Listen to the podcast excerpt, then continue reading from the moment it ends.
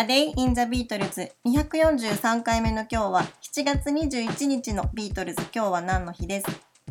？1969年の7月21日。ビートルズはアビーロードスタジオで Come Together のレコーディングを行いました。この曲はビートルズの実質的なラストアルバムアビーロードの1曲目に収録されているジョンの曲でこの日からレコーディングが始まりました。この日のセッションは午後2時30分から9時30分まで行われ、珍しく4トラックのテープが使われ、それぞれのトラックにポールのベース、ジョージのリズムギター、リンゴのドラム、そしてジョンのガイドボーカルとタンバリンがそれぞれ録音されました。しかしジョンはこの年の6月に Give Peace a Chance のレコーディングをして以来まともに歌を歌っていなかったためこの時ちゃんとしたボーカルが取れなかったと言います。この楽曲はもともとジョンとヨーコがモントリオールで行ったベッドインで Give Peace a Chance を録音した翌日にカリフォルニア州知事選挙に立候補していたティモシー・リアリーのキャンペーンソングとして即興で書かれたものです。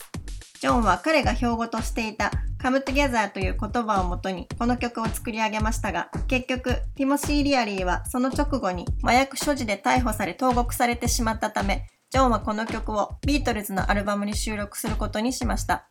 獄中で Come Together を聞いたリアリーは、ジョンに抗議をしたそうですが、ジョンは自分は仕立て屋で、君はスーツをオーダーしておきながらそれを取りに来なかった客なんだ。だから別の人にそのスーツを売っただけのことだ。と返したと言われています。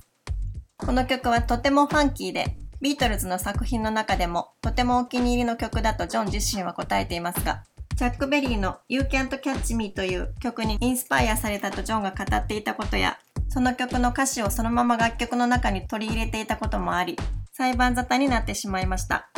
結局ジョンがチャック・ベリーの曲を2曲アルバムでカバーすることで和解となり、1975年のジョンのソロアルバムにチャック・ベリーの楽曲が収録されています。この楽曲の冒頭の特徴的なシュッという音は、shoot me 僕を撃てと言っていて、それが後のマーク・チャップマンに悪影響を与えたのではないかという推測などもあり、また、ポール死亡説を裏付ける証拠の一つとされる楽曲でもあり、いろいろと情報量の多い曲になっています。A Day in the Beatles 243回目おしまいです。